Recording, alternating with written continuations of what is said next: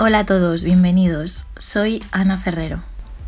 Hola, mi nombre es Carmen Ortega y esto es PhD Talks.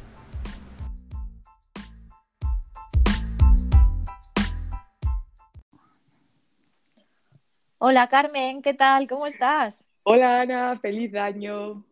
Feliz año.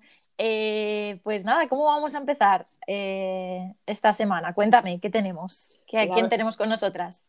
Eh, está hoy en el primer capítulo o segundo capítulo ya del 2021, que por fin ya estamos Ana y grabándolo juntas, que entre una cosa y otra no hemos podido. hoy tenemos a, Ana, que hizo un doctorado en ambiente, diseño e innovación y un doctorado en historia y arqueología en la Universidad en la Universidad de Università degli Studi de la campaña Luigi Bambitelli, que está en Italia, y en la Universidad Complutense de Madrid. Y brevemente, eh, bueno, pues la tesis tiene un objetivo de la valorización de la historia del patrimonio cultural y de su transmisión a la sociedad a través de un caso de estudio perteneciente al ámbito arqueológico herculano. Pero yo creo que vamos a dejar a Ana que explique mucho mejor de qué va su tesis doctoral. Hola, muy buenas. Gracias por invitarme. Doctora Ana E. Punto. Ese soy yo. Nada, muchísimas gracias a ti. Eh, pues nada, cuéntanos un poquito qué es esto de, valorar el patrimonio cultural. ¿Qué buscaba lo del culano? Ay, no sabía. Y resulta no tenía ni idea, porque Pompeya sí que se conoce muchísimo, pero Herculano no tenía ni idea de que era una ciudad que también fue eh, devastada por el Exactamente, mira, precisamente ese era uno de los puntos fuertes eh, que era muy desconocida Herculano, por eso fue la elegida para que yo la realizara una tesis doctoral sobre ella. Resulta que, bueno, en la zona vesuviana, en la zona del Vesubio, del volcán, pues tenemos Pompeya, que ha sido, bueno, es, sigue siendo un hito, ¿no? Para la arqueología, para el arte, para el turismo, para todo. Pero no fue la única ciudad que fue sepultada por el volcán, sino que, por ejemplo, tenemos el Culano y tenemos muchas otras, muchos otros enclaves en la bahía. Lo que pasa es que son muy desconocidos y todo tiene fundamento histórico, todo tiene un porqué. Sin embargo, el Culano, pues eh, se conserva muchísimo mejor que Pompeya, por ejemplo, ¿no? Y aún así es menos conocida.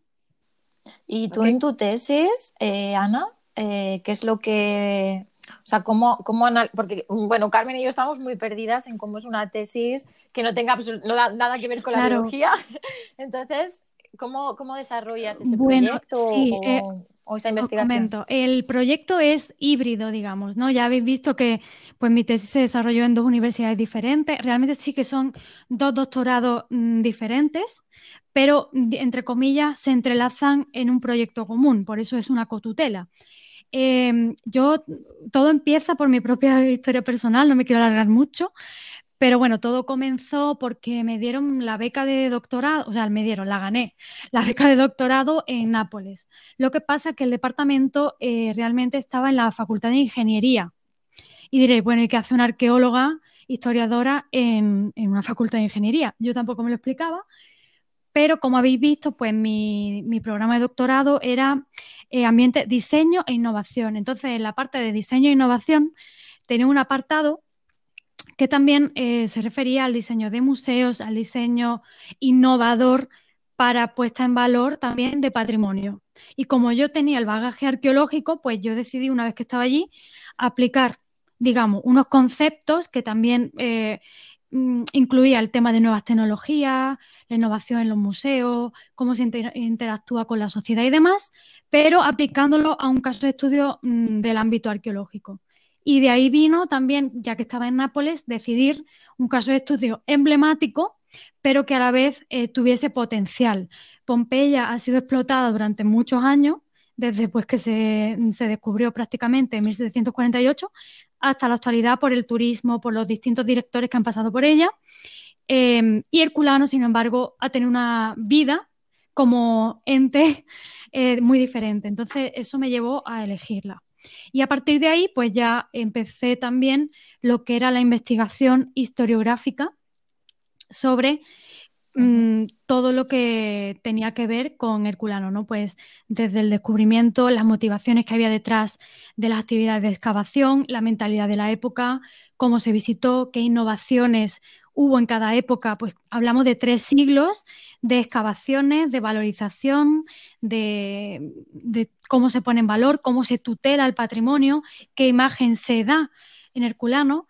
Y, todo eso mm, varía desde el siglo XVIII hasta la actualidad. Y bueno, más o menos tiene esas partes, ¿no?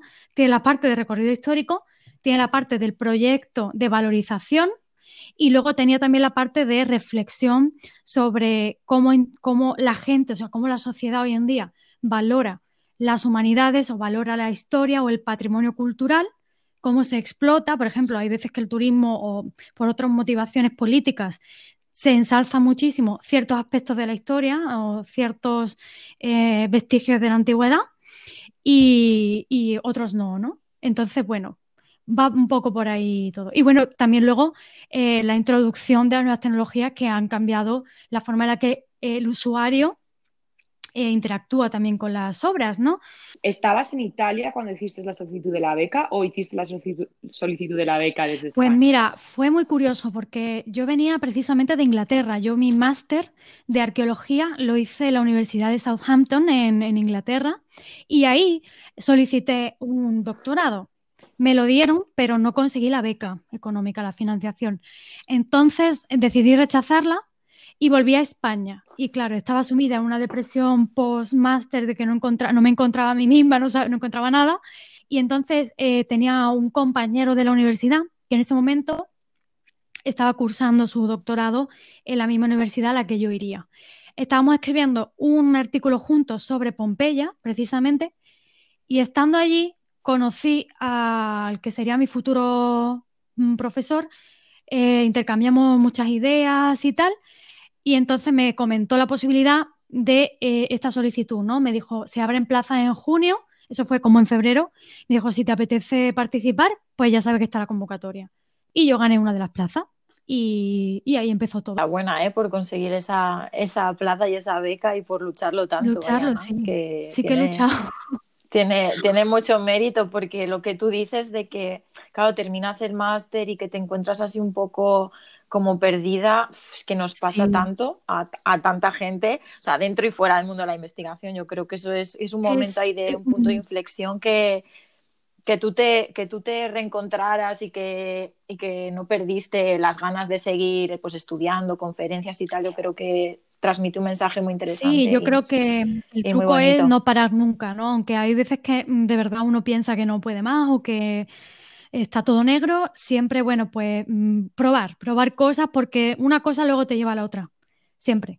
¿Y cómo es que decidiste eh, hacer el doctorado? O sea, ¿fue una oportunidad que se te presentó o ya cuando estabas en Southampton, que has comentado que ahí ya lo estuviste mirando, ¿Por qué decidiste? O sea, ¿qué es lo que te motivó, que te llevó a, pensar en hacer Vale, pues a ver, voy a ser eh, totalmente, pero totalmente sincera, ¿vale?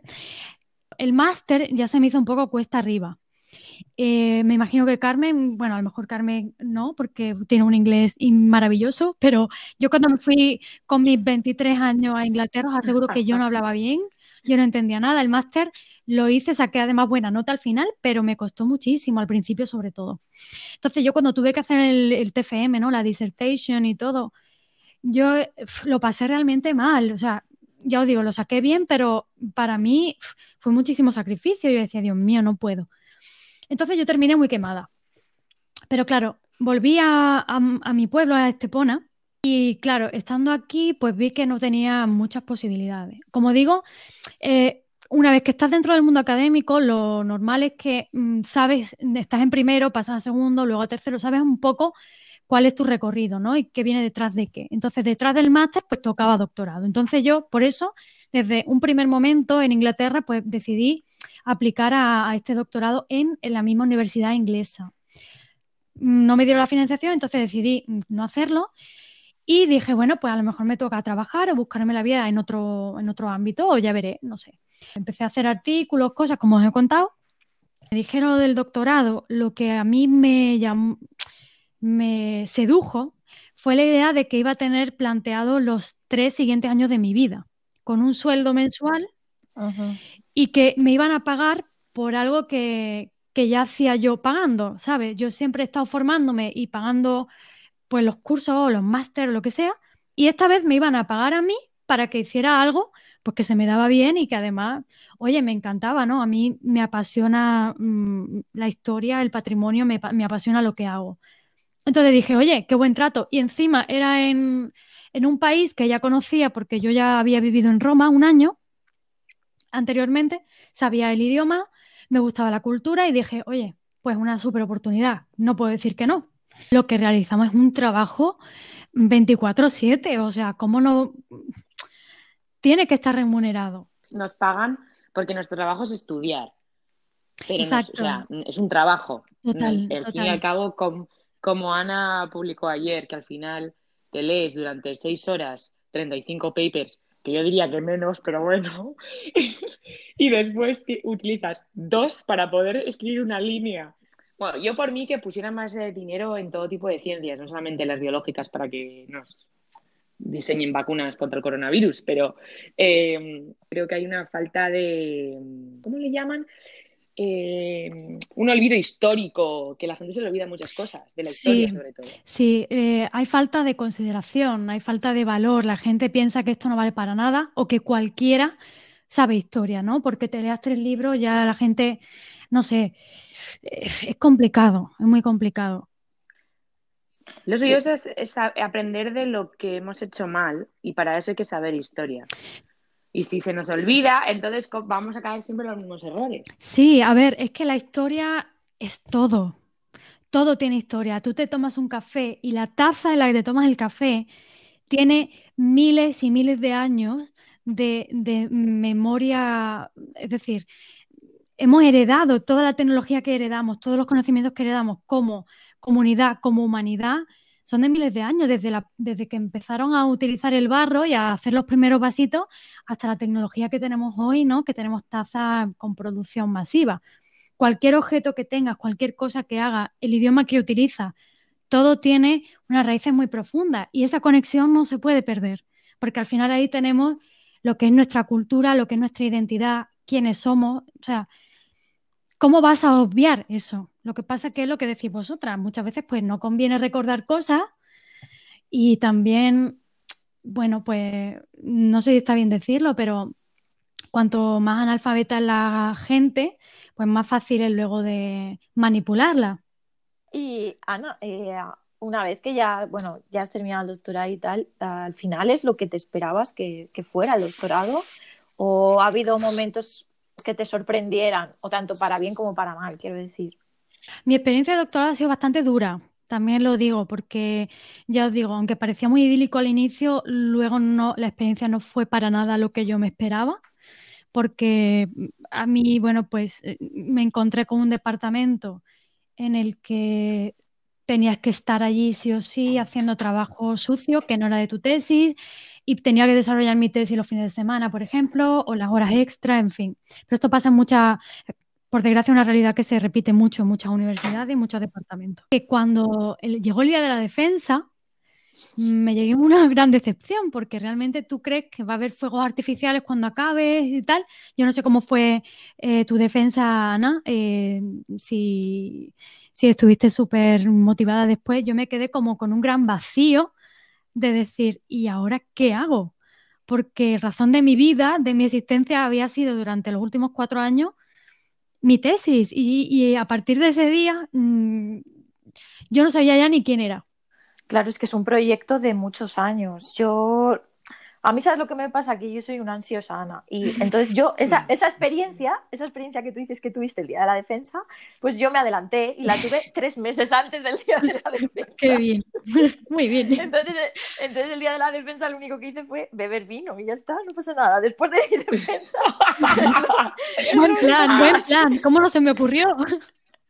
Yo creo que nos pasa a todos, ¿no? Cuando terminamos una etapa de nuestras vidas en la que es un proyecto ostras, que es que te ha llevado, has estado cuatro años, yo estuve mm, prácticamente cinco porque mi TFM fue eh, mi proyecto de tesis también. Eh, claro, después de tanto tiempo haciendo lo mismo, investigando sobre lo mismo, de repente, ostras, ¿y ahora qué hago? O sea, es como un vacío, ¿no? Totalmente. Un poco como vale, stop, y, y, asumir ese stop. Has cumplido otra meta, ¿no? Has hecho un tic en tu, en tu vida o en lo que tú tenías de propósitos. Ahora vamos a ver la siguiente. Esa época transitoria, ¿no? Que, que no sabe realmente qué hacer. Yo, por ejemplo, también me, pues dije, ¿ahora en qué trabajo o qué busco? No sé, al final yo decía, Dios mío, tengo muchos títulos, pero no valgo para nada. Ya, horrible, horrible, ya os digo. Al final estaba súper confundida. Y si hubiera algo que pudieras decirle a, la Ana, esa que empezó hace, hace cuatro, bueno, hace cinco años ya, ¿no? Más o menos, que empezaste, que, le dirías? no lo hagas, quítate. termina, Fuera, termina con caca, caca.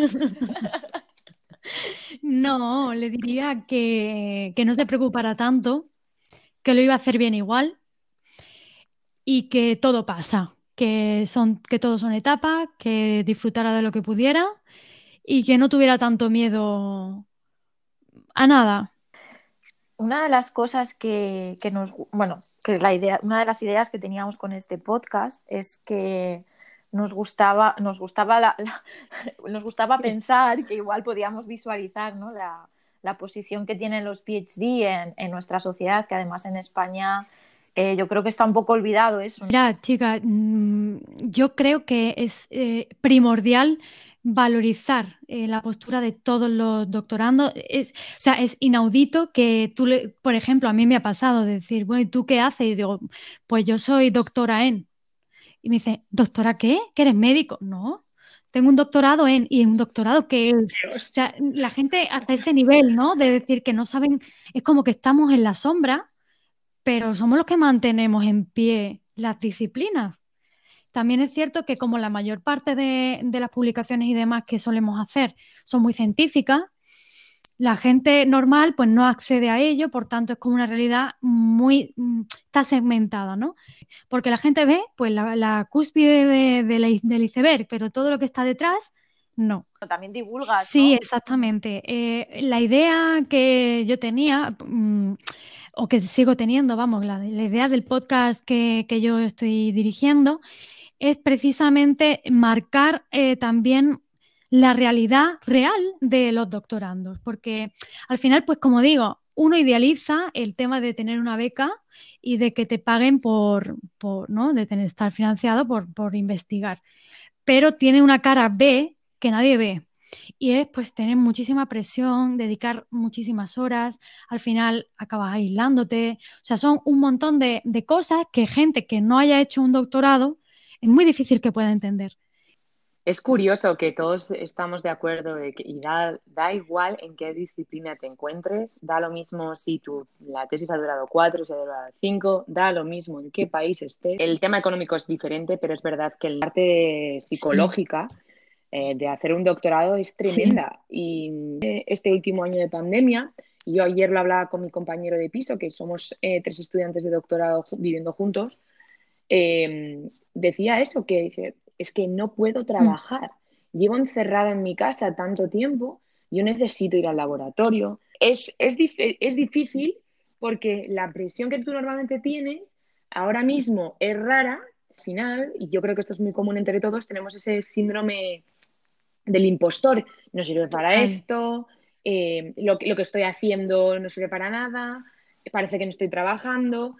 Y creo que, bueno, me parece muy importante que se dé a conocer esa parte y sobre todo que lo que dices tú, crear una especie de, de red que nos, todos nos apoyamos y que nos sintamos, digamos, queridos entre nosotros. Es muy importante. Yo soy la fiel defensora de tener vida social fuera de la tesis doctoral no me hace ni menos científica ni más científica, simplemente me hace más persona. Totalmente de acuerdo, es que cuando puedes, porque yo me imagino cuando estás en época de redacción, o no lo sé, a mí, en mi caso ha sido así, no sé, la, las tesis más científicas pues tienen más datos y tal. Hay veces que es difícil salir a socializar, o sea, es que no hay tiempo. Y si, si tienes tiempo no tienes ganas porque estás reventado. Pero es súper importante lo que tú dices, siempre mantener un hilo con la realidad, porque si no, es que se te va a la cabeza. Y también es muy importante, como has dicho tú, recordarte a ti misma todas estas cosas. Es decir, cuando tenemos un momento de, de cordura, escribirlo en un papel o lo que sea para cuando entramos en el bucle ese negro de no valgo para esto, eh, qué estoy haciendo con mi vida, esto no es importante, mm, cualquier cosa, pues vas y te lo recuerdas a ti misma, te lo repites una y otra vez y dices, sí, vales, esto es importante, pero también tienes que vivir, que estos años no te lo va a devolver nadie, nunca. Que parece que como que si no estás al 102% de, de tu capacidad, es que no, es que no te mereces estar eh, haciendo una tesis. Sí, total, es que también hay mucha competitividad, también tenemos mucha presión por parte de, nuestros profesores, ¿no? de los directores. Eh, bueno, y yo no sé en vuestro caso, pero yo veía a mis directores, yo tenía dos directores y una codirectora, que ellos no tenían vida, pero mucho cuidado, les encanta perder el tiempo. Es decir, sí, están todo el día en la universidad, eh, se toman como 15 cafés para hacer pausa pierden el tiempo discutiendo mm, gilipolleces, mm, pero a lo mejor, de verdad, ¿eh? ¿eh? yo esto lo he vivido, eh, no sé, discutir un término que da igual. Y Ana, te quería hacer una pregunta que me he quedado con cuando nos has, nos has explicado lo de la tesis, que como tú relacionabas un poco como las nuevas tecnologías, ¿no? Para acercar de una manera diferente el arte, y la historia al público en general y comentabas esto de, bueno, de, visitas por internet y tal. De cara a ahora mismo a cómo está el tema de la cultura por, por la COVID y demás, la verdad es que son estrategias, ¿no? O son tecnologías que deberían potenciarse para que ya que los museos están cerrados de cara al público y totalmente de hecho eh, muchos museos sí que han estado haciendo visitas cosas así pero para mi sorpresa es cierto que eh, opino que se han quedado cortos. Están como adaptando eh, lo que hay a hacerlo en videollamada o hacerlo tal, pero yo creo que hay muchísimas más formas de hacerlo. ¿Por qué no lo hacen? Pues no sé si dependerá de financiación o de que no haya personas, mm, no sé, detrás que pueda mm, hacer estos proyectos realidad. Pero es una pena porque hay muchísima gente preparada que, que sí que sabe hacer 3D y virtualización y cosas así. Y se podrían sacar muchísimo partido de todos los museos que tenemos. Como digo, mm, interactuar de forma muy diferente a la que a lo mejor yendo tú en persona al museo podrías hacer. Por ejemplo, podrías acceder también a los depósitos de los museos que no están en exposición. Puedes ver lo mismo una pieza eh, y ver la bibliografía que tiene o en qué colección perteneció, no sé, verla de cerca. Puedes hacer muchas cosas que no se están haciendo. Sí, pero yo como una fan indiscutible de museos de arte, que yo me lo paso pipa en los museos, eh, a mí me gusta ir en persona a ver las obras. Hay algo, para mí hay algo de el ir, el hecho de ir a un museo que a mí me produce eh, a mí me produce placer, me, produce felicidad. Nada puede sustituir a un original o a una experiencia en vivo. Nada lo puede hacer. Puede simularlo lo más cercano, pero nunca va a ser igual. Eh, pero bueno, teniendo en cuenta eh, algunas limitaciones, ¿no? Por ejemplo, ahora con el COVID no podemos ir. Y muchas veces eh, tú puedes ver una obra de un autor, pero su colección está repartida por todo el mundo. Pues, o sea, digitalizar todo te permite también comparar a lo mejor obras o ver todas juntas. Por ejemplo, eh, un modelo de, de museo que se ha hecho últimamente, mm, se ha hecho con Van Gogh, por ejemplo, se ha hecho con, muchos autores, ¿no?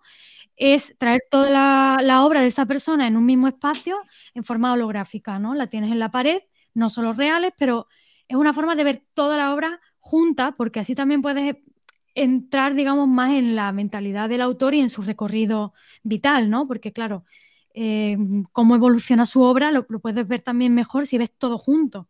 Indicar esa parte de que no solamente nuestro ámbito es importante, sino que la cultura es un ámbito que requiere de dinero y que además tiene Totalmente. Su relevancia de hecho, en, el momento en el que hemos tenido que parar toda actividad productiva, cuando todos nos hemos ido a casa, los que no han teletrabajado o han estado parados eh, en ERTE o lo que sea, o no han podido trabajar, esas personas que han hecho acudir al arte, acudir a la cultura, al cine, pues la gente ha estado viendo series, ha estado viendo películas, ha estado, como dices tú, pintando, haciendo manualidades, etcétera, etcétera. Porque al final todo ello es lo que nos diferencia, la cultura lo que nos diferencia del resto de animales, ¿no? O sea, yo creo que sí, una de las cosas que ha mostrado la pandemia precisamente ha sido esta, ¿no?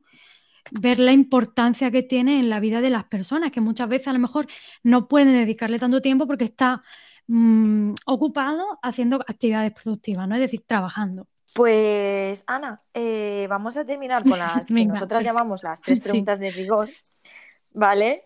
Y eh, la primera que tenemos es eh, que nos describieras en tres palabras tu estado mental a lo largo del doctorado. tres palabras. Pues yo creo la primera sería, o sea, la evolución, ¿no? Desde el principio al fin. Como tú quieras, o lo que tú sientas. Exactamente. Mm, vale, yo diría eh, ingenuidad, eh, ansiedad y eh, decepción, diría. Y bueno, has dicho antes que se tomaban muchos cafés en la universidad en la que tú estabas. ¿Y tú? Ahora solamente una por la mañana y a lo mejor una mm, después de comer, pero ya está. Antes yo llegaba a tomarme cinco o seis cafés al día. ¿Viernes por la noche? ¿Qué prefieres tomarte? Mm. ¿Una cerveza o un vino? Tengo que decir que me he italianizado mucho estos últimos años, así que vino. Una cosa interesante histórica, y ya termino, el tema del vino. Eh, en Italia, bueno, pues toda, yo creo que toda la región mediterránea somos todas muy de vino. Pero en Nápoles específicamente hay uno que se llama Lacrima Christi, que es muy interesante porque eh, se toma de unos viñedos que están en la zona del Vesubio también, del volcán.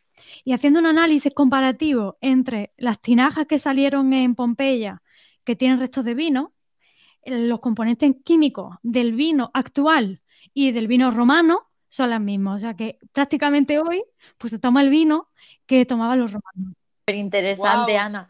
Y para finalizar, durante la tesis, tú tuviste eh, algo que, te distrajera de, de toda pues esa carga que, eh, supone en el segundo año eh, empecé a hacer yoga y en tercer año, ya los dos últimos años de la tesis, empecé a hacer Krav ¿Sabéis lo que es? Y es de, para defensa personal. Que se lo, de verdad, se lo recomiendo a cualquier persona, pero sobre todo a todas las mujeres del planeta, vaya. Es fantástico, aparte de que, bueno, imaginaros, yo estaba con toda mi frustración y yo iba ahí a pelearme con la gente y, era fantástico. Encantada de haber hablado contigo. Eh, todos los que nos estéis escuchando, también pasaros por el podcast de Ana. Lo dejaremos en la descripción del vídeo. Encantada de haberte, bueno, de haberte conocido, de, verdad, chicas. Me parece genial esta iniciativa que tenéis. Así que seguir así y muchísimas gracias por, por haberme invitado. Un abrazo muy fuerte. Gracias.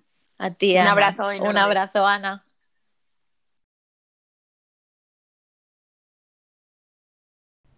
Y nos vemos en el próximo episodio de PhD Talks.